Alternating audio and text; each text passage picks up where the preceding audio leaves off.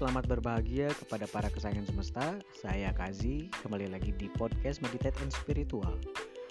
Mohon maaf sebelumnya karena saya sudah lama tidak berpodcast ria. Dan tiba-tiba sekarang sudah lebaran. Masih dalam rangka lebaran saya meminta maaf kepada para pendengar, para kesayangan semesta jika ada kata-kata atau kalimat yang tidak berkenan ke dalam hati, apalagi masuk ke dalam jiwa. Karena saya tidak mempunyai karma karena ini aku meminta maaf. Uh, ya selamat Idul Fitri selamat uh, selamat merayakan kepada yang merayakan. Sesungguhnya yang namanya Lebaran yang namanya Ramadan yang namanya saling meminta maaf itu tidak perlu uh, bulan Ramadan kan? Yang penting setiap hari kita memaafkan. Yang paling penting adalah memaafkan diri sendiri. Karena biasanya kita sudah lupa. Kita selalu fokus kepada yang luar kita selalu fokus untuk meminta maaf kepada yang luar kepada orang lain tapi kita lupa untuk meminta maaf kepada diri sendiri. Yang akhirnya kita mengulang-ulang kesalahan kepada orang lain yang menyakiti oke mulai kesurupan. Di episode kali ini saya akan membahas tentang uh, regenerasi sel sesuai janji saya. Bagaimana cara untuk meregenerasi sel khususnya untuk kesehatan. Selebihnya itu terserah Anda pengaplikasiannya saya sarankan kepada Anda. Saya hanya akan share tentang basicnya bagaimana untuk meregenerasi sel. Dan semua orang bisa melakukan. Termasuk seperti semua orang bisa untuk melakukan meditasi. Nah, di segmen di segmen satu uh, tentang regenerasi sel, lalu di segmen berikutnya tentang sharing. Tanya jawab di sini masuknya ke sharing.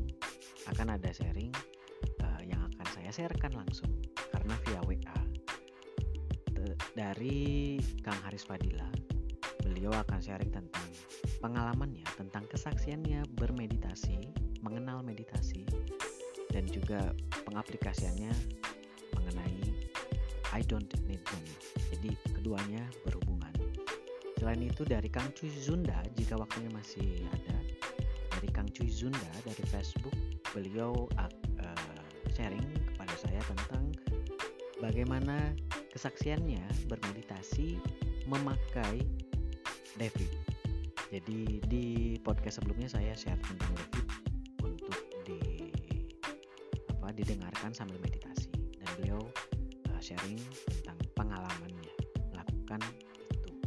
Dan pengalaman kedua orang ini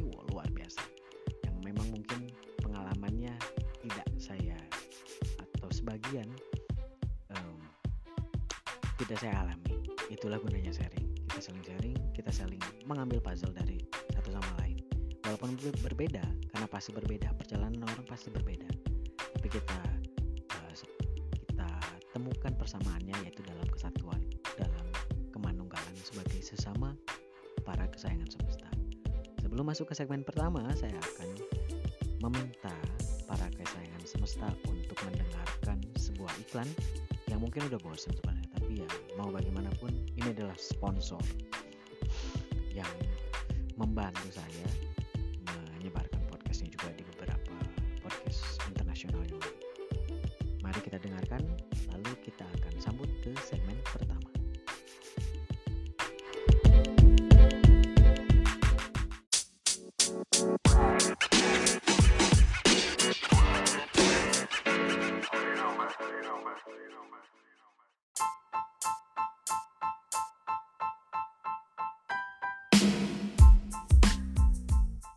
Bagi para kesayangan semesta yang ingin mendalami tentang meditasi bersama kristal, kami, saya dan tim, mendedikasikan dua buah program yang bisa membantu para kesayangan semesta untuk mendapatkannya. Jadi untuk program pertama, namun ini masih basic, yaitu Crystal Self Potential Manifestation bersama saya. Jadi CSPM Basic adalah program pendampingan bagi yang ingin mengoptimalkan potensi dan pengenalan diri yang terbantukan oleh kristal yang merupakan warisan nanoteknologi leluhur dengan tujuan keselarasan semesta besar, alam, dan kecil, tubuh yang dibantu meditasi hening bersama kristal, di mana selama ini pikiran dan tubuh tidak terkoneksi secara sadar. Pun pada semesta langgeng atau sang diri sejati atau jiwa. Nah, namun bagi misalnya para kesayang semesta yang ingin memanifestasikan uh, dirinya uh, dibantukan oleh dengan kristal untuk kesehatan atau bagi para kesayang semesta yang kebetulan uh, sering melakukan terapi atau para terapis dan ingin memakai alat bantu kristal, kami pun mempunyai program yaitu Crystal Healing Self and Therapist atau CHST bersama saya. Jadi program ini adalah pendampingan bagi pasien atau terapis yang ingin mengoptimalkan kristal yang merupakan warisan nanoteknologi leluhur sebagai alat bantu penyembuh, penyembuhan kesehatan fisik dan non fisik. Dengan tujuan sehat dan selaras dengan semesta besar, alam dan kecil, tubuh yang dibantu meditasi hening bersama kristal. Serta saya pun akan membantu pendampingan untuk keselarasan frekuensi dan vibrasi tubuh secara optimal agar menghasilkan ketenangan luar dan dalam yang kemudian bisa berpengaruh pada pengaplikasian hidup di keseharian. Info lebih lanjut dari dua program yang kami tawarkan ini bisa langsung menghubungi PR di 087737996757 atau ke email kaziotor@gmail.com. Jadi kami akan memberikan PDF-nya yang Anda bisa baca dan pilih sesuai dengan kebutuhan Anda.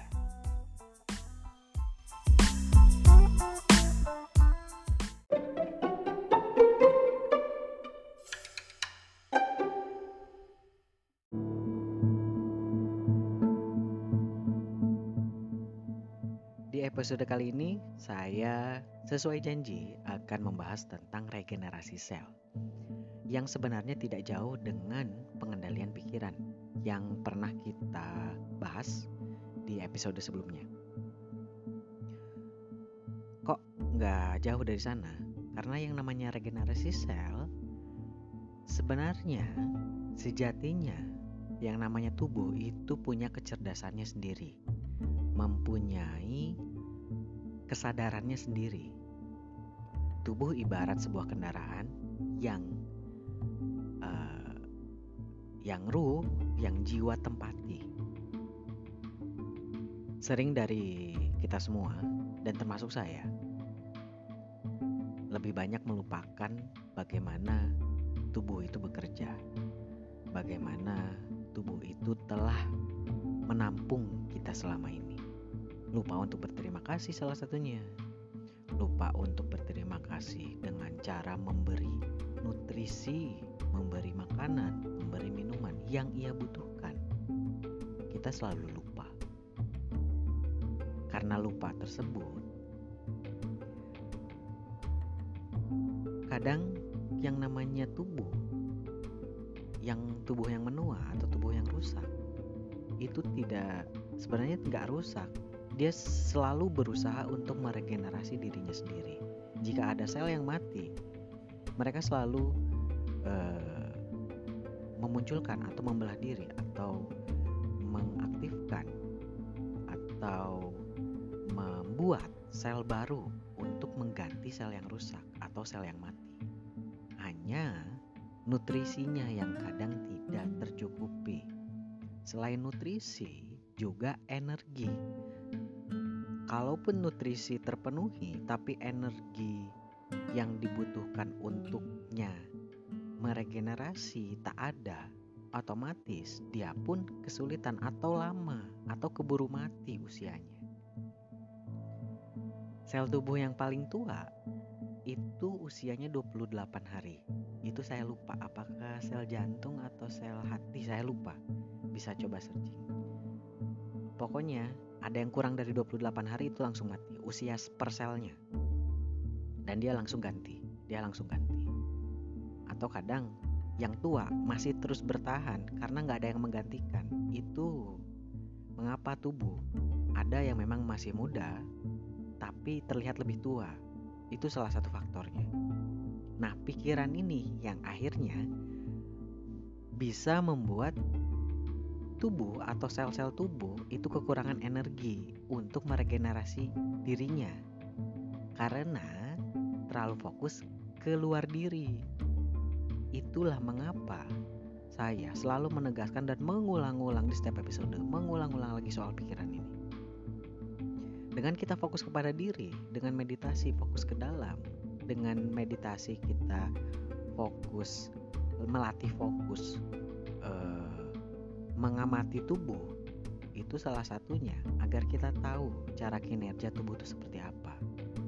Kita mulai membuat bonding, kita mulai membuat hubungan kembali dengan tubuh.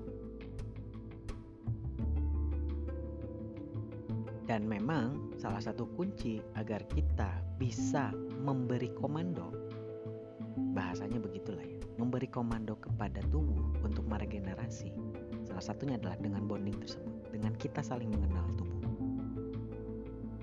kita mengenal tubuh dan tubuh pun mengenal kita itu salah satu kuncinya membuat bonding itu mengapa lagi dan lagi saya mengatakan bahwa Sebelum jauh kita ingin mengenal jiwa. Karena kadang yang namanya uh, orang yang mulai terbuka meditasi itu karena ingin berjalan di di jalan spiritual. Ingin mengenal jiwa, ingin mengenal siapa saya, ingin lebih tahu tentang tugas saya sebagai manusia apa sih?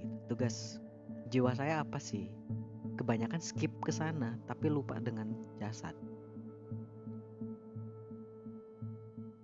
Nah, karena tubuh mempunyai kecerdasannya, dia bisa atau selalu meregenerasi dirinya sendiri.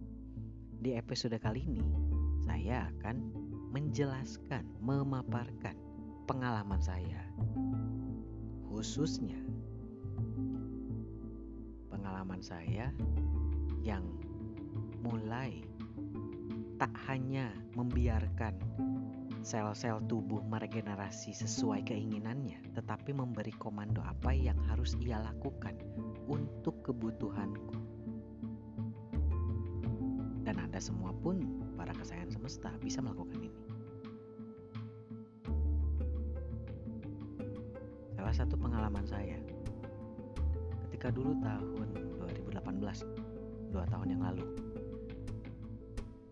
Saat itu saya sudah mengenal meditasi, hanya saya masih baru tahu teori, masih baru mengerti bahwa tubuh itu bisa kita setting, bisa kita beri komando, bisa kita minta, tapi belum saya praktekkan.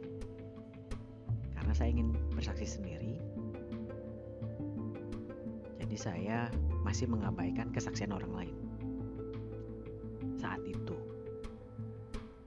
pertama kali itu pengalaman yang bikin saya tercengang itu ketika saya membantu waktu itu ada tamu banyak terus saya membantu menggoreng uh, ranginang. Ranginang. Tahu ranginang kan? Ketika menggoreng ranginang itu butuh minyak yang sangat banyak. Dan ketika uh, minyak yang sangat banyak terus panas gak boleh terlalu panas gak boleh terlalu dingin juga. Kalau enggak ranginangnya kan nggak nggak mekar gitu ketika saya mencelupkan ranginang yang masih kering itu baru saya masukkan tanpa sengaja saya mencelup tangan saya juga masuk entah kenapa saat itu entah saya melamun mungkin ya tangan saya masuk dan ketika masuk, anehnya saat itu saya tidak merasakan panas. Karena logika saya jalan, saat itu mulai, loh, kok nggak panas? Padahal nih air minyaknya udah sangat-sangat mencair, artinya itu sudah sangat panas gitu. Karena logika uh, logika manusiawinya jalan gitu. Mulai muncul panas. Cuman di hati kecil saya bilang gini ke tubuh lu boleh lu uh, kurang lebih gitulah ya ngomong tapi dalam hati lu boleh ngerasain panas tapi lu nggak boleh uh, terbakar nggak boleh melepuh. Panas boleh masih manusiawi. Kalau saya nggak ngerasain panas banget kayak tadi saya nggak mau disebut orang sakti saya bilang gitu. Saya masih manusia saya bilang. Lo boleh ngerasain panas tapi tidak boleh melepuh. And then it happens. Saya tidak melep, uh, tangan saya tidak melepuh sama sekali. Tidak melepuh, hanya merah karena kena panas, tidak terbakar juga, tak ada bekas sama sekali. Dan itu terjadi endon, endon, dan endon. Sering akhirnya ketika masak kena cipratan uh, minyak, aduh panas, udah selesai. Saya usap-usap, selesai. Tak ada luka sama sekali.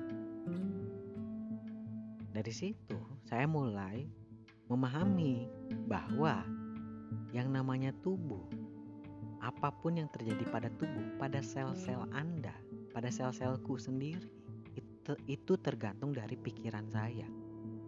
Jika saya mengizinkan atau dalam pikiran, wah ini pasti melepuh nih, pasti hitam nih, pasti kebakar. Itu yang akan terjadi.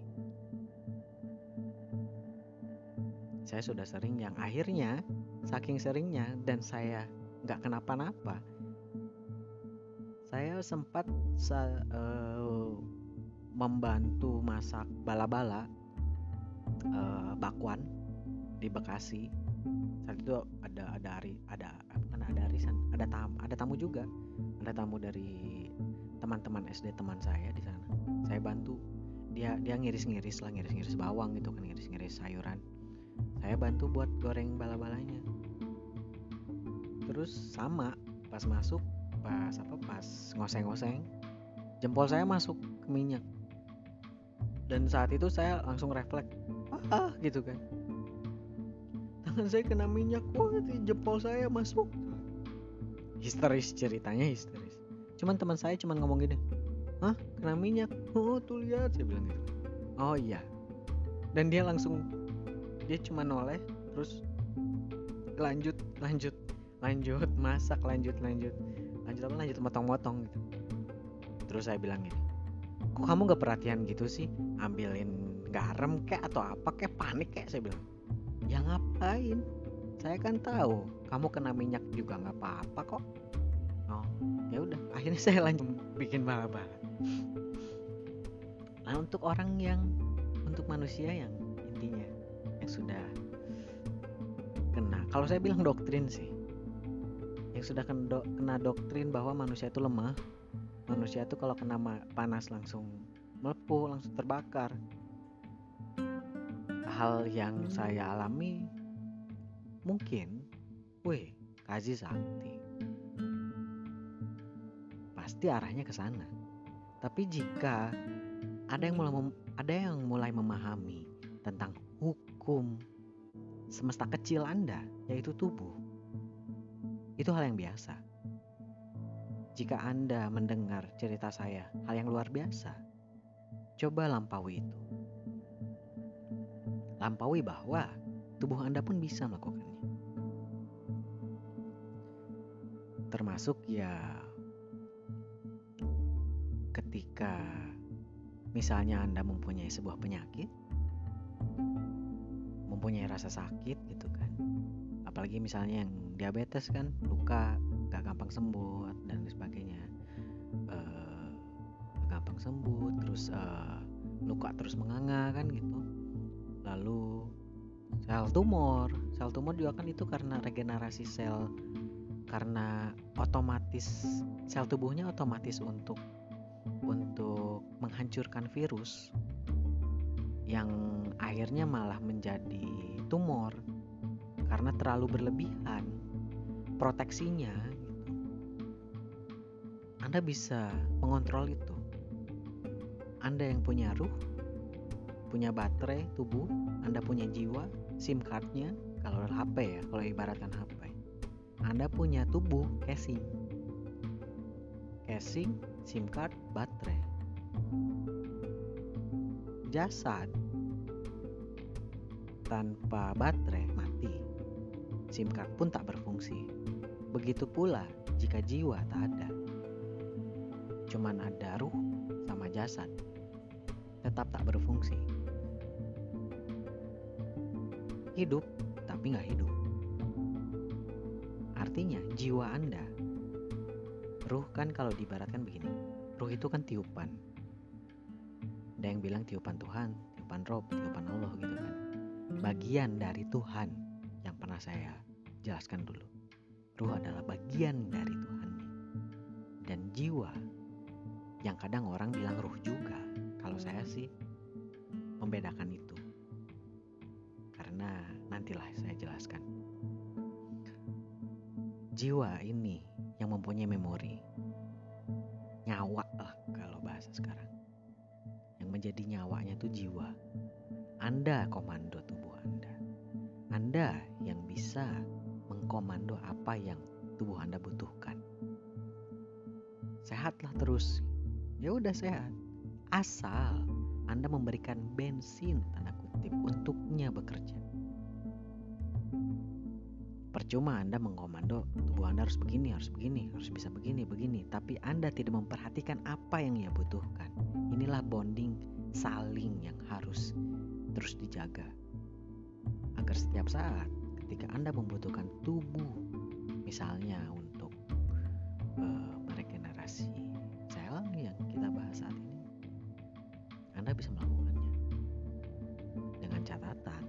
sudah berkomunikasi dengan tubuh dan memberikan apa yang ia butuhkan terutama dalam masalah nutrisi dan pengendalian pikiran berikan dia energi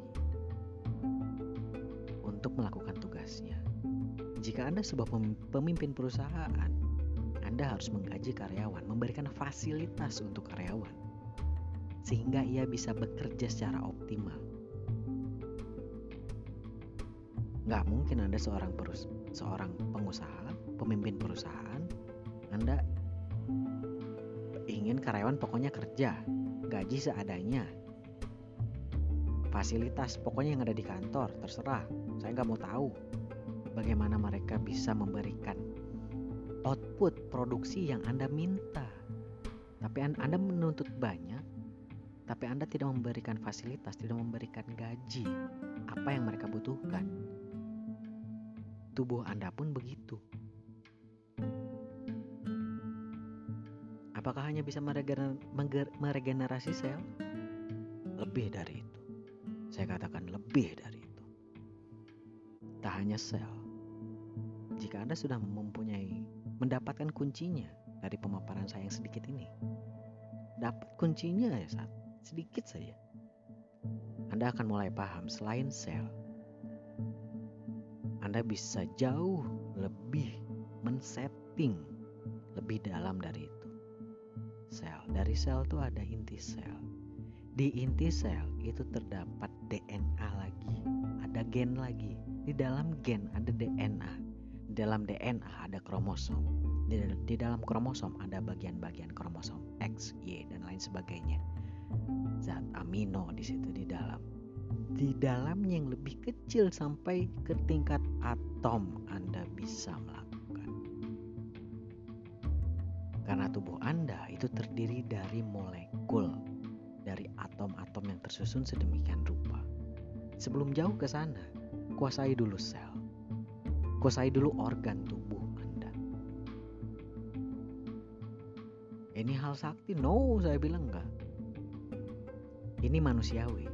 Inilah salah satu pengetahuan alam semesta yang ditutupi oleh oknum mungkin, oleh pengetahuan zaman ini mungkin.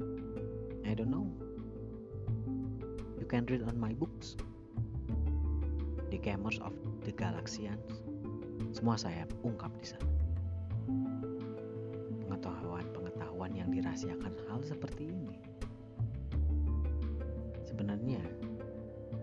Hal biasa yang bisa dilakukan manusia. Salah satu dari Anda atau mungkin Anda semua pasti pernah menanyakan atau muncul pertanyaan, mengapa orang zaman dulu yang entah dulu tuh kapan. Usianya kok panjang-panjang. Kok mereka kuat-kuat. Bahkan saya pernah dengar bahwa orang dulu tuh sakti-sakti katanya begitu. Kok sekarang lemah-lemah? Itu hanya terbentur dari pengetahuan yang berbeda. Pengetahuan yang mungkin tersampaikan oleh konspirasi sehingga tidak sampai kepada kita semua. Dan saya menyampaikannya. Salah satunya adalah ini. DNA kok bisa? Bisa. Saya katakan bisa. Bagaimana dengan sel tulang? Bisa. Karena kenapa saya bilang bisa? Karena saya buktinya. Jika Anda pernah mengenal saya atau sudah mengenal saya 2-3 tahun yang lalu atau lebih jauh atau jauh lebih lama dari itu, Anda pasti melihat perubahan yang sangat signifikan pada diri saya. Selain dari mental, selain dari mungkin dari cara berbicara, selain mungkin dari pengetahuan, juga dari fisik. Saya mengatakan sejujurnya saja, saya dulu sampai usia 27 saya sekarang 30 tahun. Usia 27 28 lah. Oh iya 28 usia sam sampai usia 28 tahun.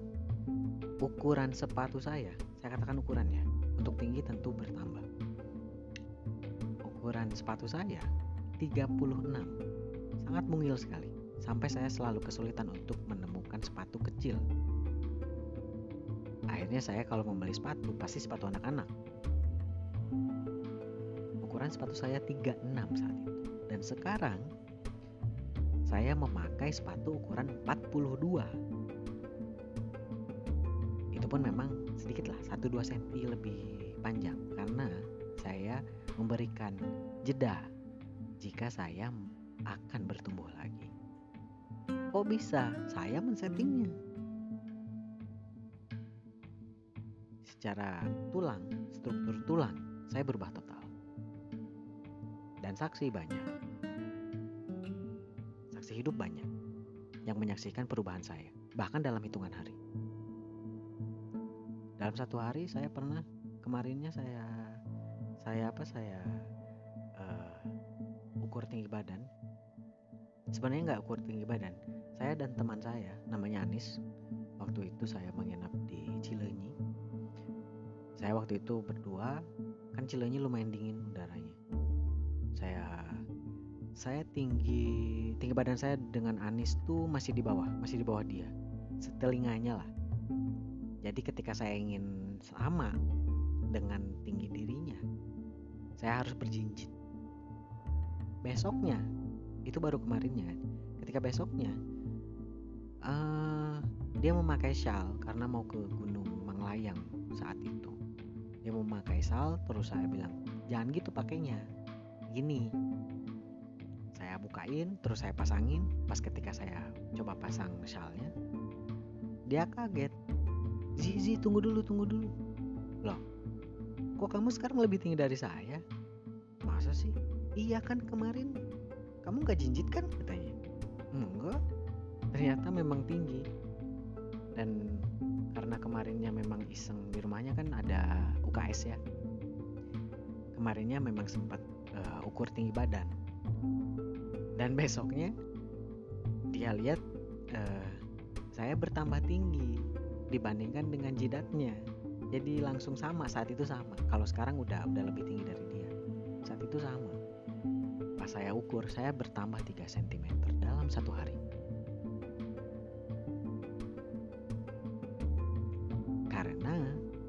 men-settingnya. Saya meminta tubuh saya untuk meninggi. Dan tubuh saya mengapprove, menyetujuinya. Dan lain-lain. Bau saya mulai melebar gitu kan. Uh, hidung mulai sedikit jadi awalnya hidung saya pesek banget. Nggak ada tulang hidung sekarang udah mulai ada walaupun memang dibandingkan dengan orang-orang India itu ya jauh banget sih masih jauh. Jadi ada tulang hidung lah. Jadi nggak terlalu eh, nggak uh, nggak nggak seluncuran banget.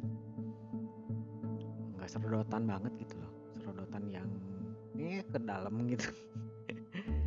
Saya dulu kalau misalnya di foto di pinggir saya paling nggak mau karena kalau di foto di pinggir hidung saya nggak kelihatan saking ratanya sumpah saking ratanya sekarang udah enggak saya udah mulai pede di foto di pinggir karena hidungnya udah kelihatan kok bisa komunikasi dengan tubuh Anda. Kenali dia, maka dia pun akan mengenali Anda. Ketika simbiosis mutualisme ini berlangsung, Anda akan terkejut. Terkejut terkejutnya apa? Salah satunya adalah Anda mulai sehat. Anda mulai sulit untuk sakit, bahkan mungkin tidak sakit sama sekali. Saya pun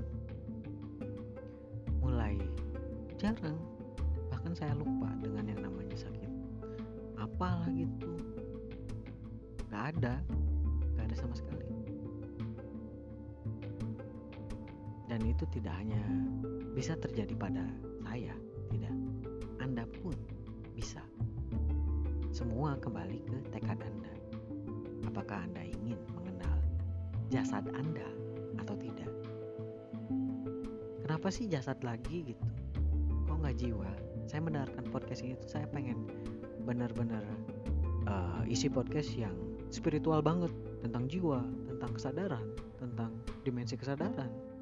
Sebelum ke sana, kenali dulu jasad. Karena percuma, saya katakan percuma. Katakanlah Anda bisa A, bisa B, yang benar-benar spiritual, yang benar-benar bisa merasakan energi alam semesta, tapi tubuh Anda sakit-sakitan. What for?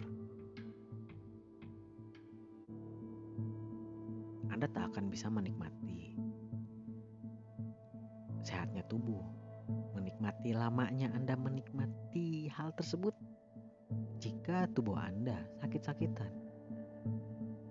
Inilah yang namanya basic. Kenali tubuh Anda, kendalikan pikiran. Itu basic yang sangat dasar. Ketika kedua itu sudah dilampaui, sambil nyambi, jangan kaget jika jiwa Anda mengetuk untuk berkenalan kembali dengan Anda. Jiwa tak perlu dicari. Siapa saya? Tak perlu dicari. Ada di dalam diri Anda. Jika diibaratkan lapisan buah, jiwa Anda adalah bijinya. Bukankah Anda harus bisa meraba bisa mengenal, bisa tahu cara membukanya dari luar. Dagingnya dulu, gitu kan? Eh kulitnya dulu, baru ke dagingnya, baru anda akan menemukan bijinya. Di biji itu kan ada intinya lagi kan. Kenalilah dulu jasa. Semuanya tak ada yang instan, semua berproses. Kalaupun ada, hasilnya saya jamin akan sangat berbeda dengan mereka yang berproses. Berbedanya dari mana? Biasanya dari mental dan cara berpikir.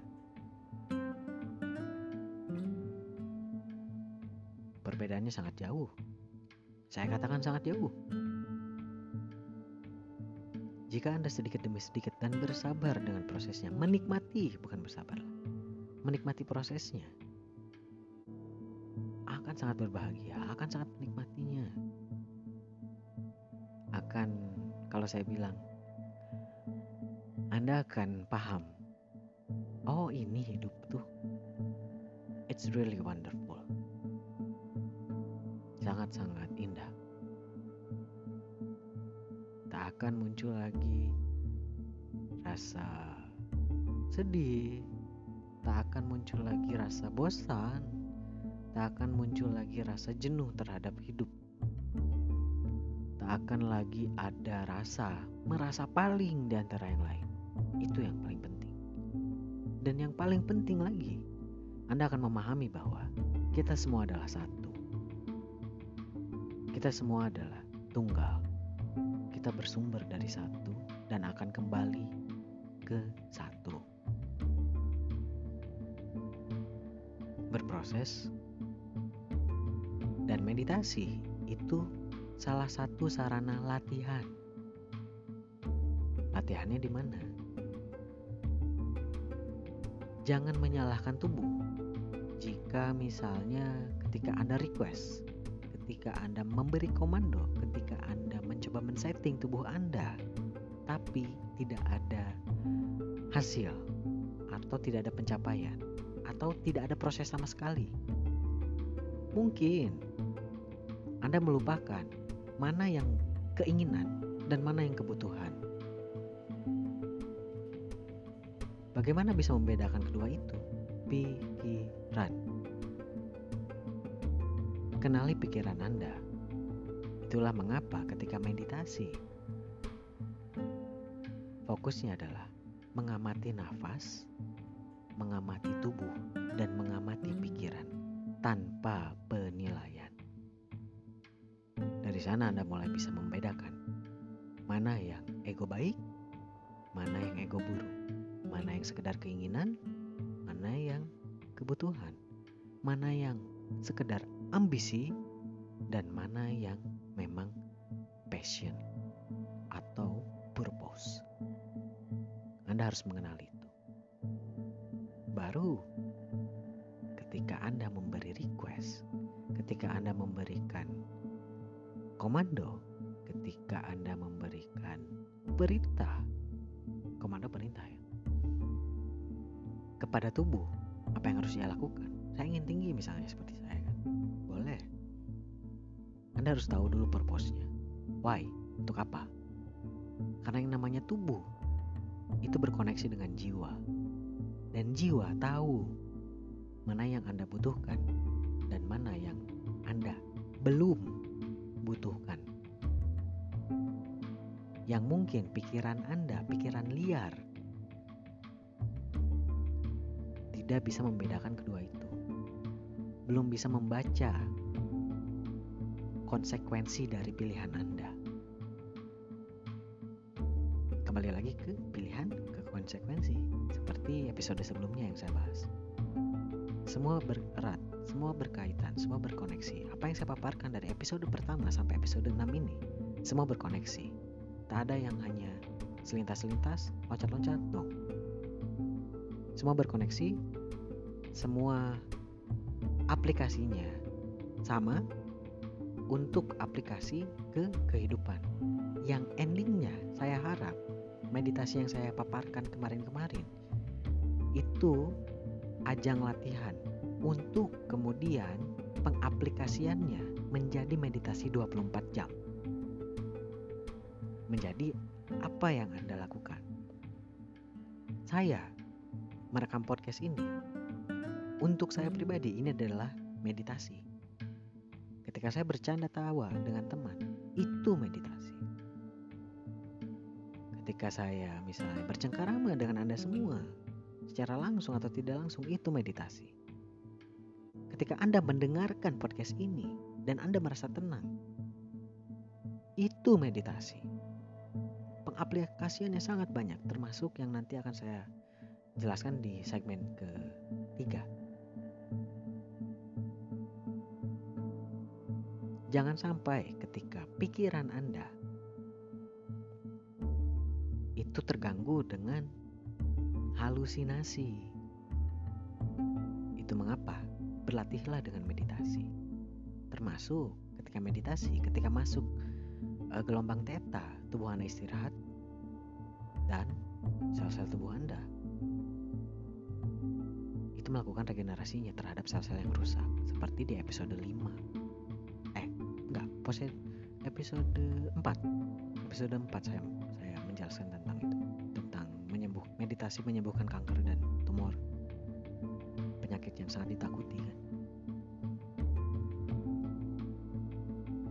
Kembali ke pikiran kembali ke bonding Anda dengan jasad. Ketika Anda sudah mulai bisa berkomunikasi dengan jasad anda tentu pasti bisa berkomunikasi dengan jiwa Anda yang merupakan sejatinya diri Anda. Tidak tercampuri oleh pikiran-pikiran halusinasi atau ambisi atau cuman basa-basi. Semua semata kebutuhan Anda. Fasilitas Anda untuk bertugas di bumi fasilitas Anda untuk melakukan tugas di kelahiran ini. Maka kenalilah fasilitas Anda. Tubuh itu super intelijen. Sangat cerdas sekali. Tak perlu istilah kalau ini regenerasi sel duduk tutup mata gitu kan niatkan tak perlu saya bilang kenapa saya bilang begitu? Itu tubuh anda. Anda tinggal ngobrol selayaknya teman. Ketika anda bisa mengobrol berkomunikasi seperti teman seperti sobat yang namanya sobat kan lebih dekat daripada dengan perintah-perintah saya perintahkan kamu untuk ini wah regenerasi sel. Kaku banget kayak bos anda teman dengannya. Semesta kecil anda. Saya harap dengan pemaparan yang sedikit ini yang sudah 34 menit di segmen ini Anda bisa menyimpulkan sendiri apa maksud saya. Mungkin di luaran sana ada yang sependapat, ada yang mungkin pengistilahannya yang berbeda, silahkan tak mengapa. Penting, harapan saya, Anda mulai bisa mengenal jasad Anda sebelum mengetuk pintu di mana jiwa Anda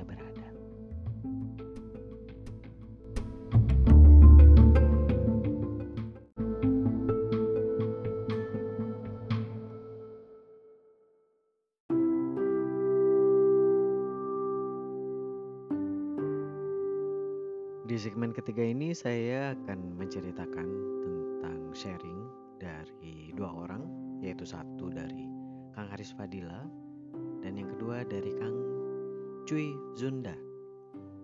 Uh, yang Kang Haris Fadila ini langsung japri secara WhatsApp kepada saya dan Kang Cuy Zunda ini uh, secara Messenger via Facebook. Jadi kalau misalnya ada para kesayangan semesta yang ingin sharing tentang pengalamannya atau bertanya tentang meditasi, tentang kenapa saya begini, kenapa saya begitu. Selama melakukan meditasi, Anda bisa langsung secara WhatsApp di nomor 0877 3799 6757. Jadi jangan lupa untuk uh, bilang namanya dulu biar saya dan juga kalau misalnya mau via Facebook atau Telegram boleh. Uh, via Facebook uh, cari saja Kazi pakai Q Q A Z E E. Langsung inbox saja. Nanti saya akan bahas atau mungkin langsung langsung secara messenger.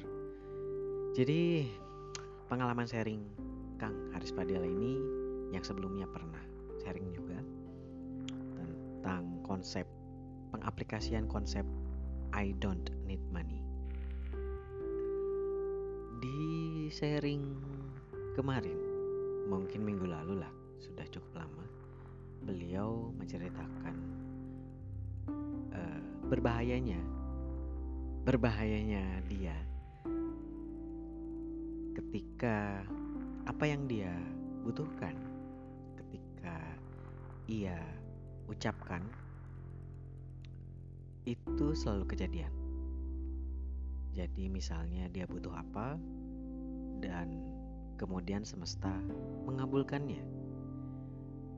Secara persis apa yang dia inginkan dengan jalan yang sesuai dengan apa yang saya paparkan di edisi curcol I don't need money tersebut. Itu hanya sebuah konsep. Anda uh, kalau saya bilang wajib wajib dengarkan. Beliau cukup kaget. Hmm, ternyata berbahaya ketika kita mulai meditasi rutin, lalu apa yang dia butuhkan, bahkan tidak terucap, bisa langsung kejadian atau terkabul kun fayakun kalau bahasa Islamnya. Lalu kemudian saya menjawab bahwa ya itu sangat bisa terjadi dan itu pun terjadi padaku, Kang. Lalu saya kembali menjelaskan mengapa itu bisa terjadi. Karena pada dasarnya ketika kita memulai meditasi, ketika kita mau untuk mengenal kembali jasad, pada akhirnya jasad kan semesta, jasad pun semesta, jiwa pun semesta, diri kita seutuhnya adalah semesta. Maka ketika kita sudah mau untuk mengenal semesta kecil kita, semesta besar akan merespon. Terjadi bonding kembali selain dengan jasad. Terjadi hubungan, koneksi yang sempat terputus dengan alam semesta, di mana alam semesta itu jika dibaratkan sebuah sistem, sistem Tuhan, semesta akan merespon dengan membuat semua kejadian-kejadian yang merunut, yang memancing apa yang kita butuhkan, apa yang kita doakan kalau berbahasa doa. Itulah mengapa orang-orang yang dekat dengan Tuhannya. Saya sempat membicarakan bahwa di dalam tubuh kita, di dalam diri kita itu terdapat percikan Tuhan. Di keyakinan mana pun, ada ruhnya yang ditiupkan. Ada zatnya yang dipercikan. Apa pun bahasa dari kitab-kitab suci selalu ada kalimat itu. Artinya di dalam tubuh kita terdapat dirinya. Yang artinya lagi semesta akan mendengarkan ketika kita mulai mau mengenal kembali bagian dirinya, yaitu tubuh yang ia ciptakan, yang jembatan jiwa, yang menjembatani kita untuk mengenal jiwa. Yang saya salut dari Kang Haris ini adalah dia menyadari, ia sadar bahwa apa yang ia pikirkan ketika mulai menghening, mulai mengenal meditasi, mulai mengenal tubuhnya, mulai mengenal betapa bahagianya dalam proses. Bahayanya adalah ketika pikirannya tidak terkendali. Bagaimana jika semesta tiba-tiba mengabulkan? Itu yang ia khawatirkan. Saya sangat salut. Sebenarnya, yang saya khawatirkan adalah hal ini. Ketika manusia belum bisa mengendalikan pikirannya, belum tahu apakah itu hanya ambisi, hanyalah ego pribadi, tidak memikirkan konsekuensi baik atau buruknya. Yang pada akhirnya ketika terjadi hal buruk, ketika terjadi konsekuensi buruk terhadapnya karena permintaannya kepada semesta dikabulkan, ia justru kembali menyalahkan semesta, menyalahkan Tuhan. Biasanya kan begitu. Kok saya begini, kok saya sakit? Ya sudahlah takdir. Lah. Mungkin jika Tuhan bisa berbicara, sakit itu kan kamu yang menimbulkan. Kamu yang tidak merawat jasadmu, kenapa kau menyalahkanku? Mungkin ya, bisa jadi. Akhirnya muncul rasa tidak bersyukur. Dan Kang Haris ini, ia menyadari hal itu. Dan ia bilang padaku di WhatsAppnya, PR ku sekarang adalah untuk bisa membedakan mana yang keinginan dan mana yang kebutuhan. And that's perfect. Dan saya bersyukur beliau memikirkan ke arah sana tanpa saya beritahu. Beliau menyadari itu. Itu pengalaman Kang Haris. Bagaimana dengan Anda? Just do it. Lakukan saja. Dan Anda akan ber bersaksi terhadap pengalaman Anda. Anda sendiri yang bersaksi. Pengalaman Kang Cui Zunda. Beliau bermeditasi sambil mendengarkan uh, Devip, musik Devip yang saya share di podcast yang lain dengan judul Devip uh, Awakening Spiritual, aku Awakening Journey Spiritual. Beliau medi setiap beliau meditasi eh beliau cerita setiap beliau meditasi sambil mendengarkan Devip tubuhnya atau matanya itu selalu tiba-tiba keluar air mata, berlinang. Keluar air mata. Sesenggukan tanpa tahu sebabnya. Seakan-akan tubuh itu di luar kontrol. Dan selain itu, tubuhnya itu mempunyai dorongan untuk bergerak, untuk melakukan gerakan tertentu, melakukan kalau saya katakan tarian, tarian DNA. Saya menamainya ter, e, begitu karena setiap orang gerakannya berbeda dan mempunyai ciri khas. Itu sangat unik, sangat luar biasa unik. Beliau menceritakan itu terjadi berkali-kali. Dan pertanyaannya pada saya, apakah itu normal? Apakah harus saya ikuti? Apa yang terjadi pada saya? Dan saya menjawab, saya mencoba untuk memberikan pemahaman padanya bahwa apa yang tubuhnya rasakan, apa yang tubuhnya komunikasikan, mencoba komunikasikan padanya itu normal. Karena saya pun mengalaminya. Semua normal. Tapi kenapa bisa menangis? Saya katakan padanya. Itu adalah rasa haru yang diekspresikan oleh tubuh Anda yang telah lama Anda abaikan. Biarkan ia menangis sampai ia puas. Dan katakan padanya bahwa Anda selalu ada untuknya. Minta maaf padanya karena selama ini sudah tidak melihatnya ada, hanya hanya bisa memakainya saja. Dan beliau pun melakukannya. Di meditasi selanjutnya, beliau bercerita bahwa ia menangis kembali, dan kali ini muncul rasa sedih, rasa haru. Timbul tanpa penilaian tentunya. Dan saya bilang, amati saja. Amati dan resapi. Iya, tubuh Anda mencoba untuk berkomunikasi dengan Anda. Kenali rasanya. Sehingga anda bisa membedakan mana yang halusinasi dan mana yang memang tubuh Anda yang berbicara. Semesta kecil Anda yang berbicara.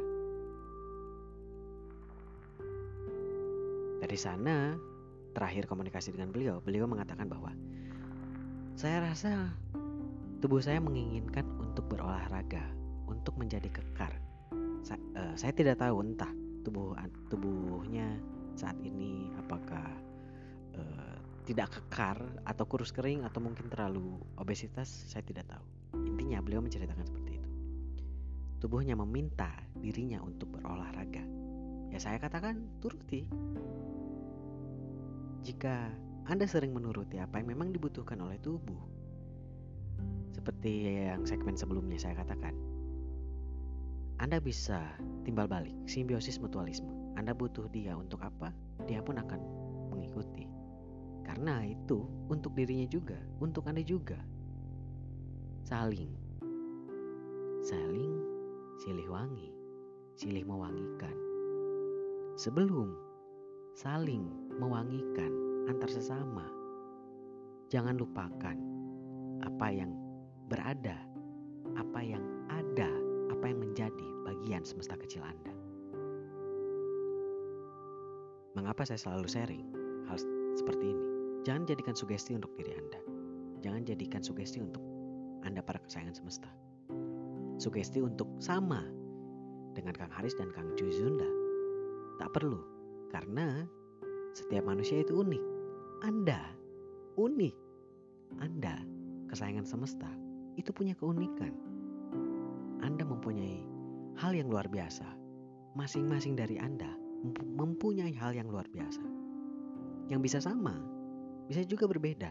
Jika berbeda bagaimana? Tak masalah. Artinya, Anda unik.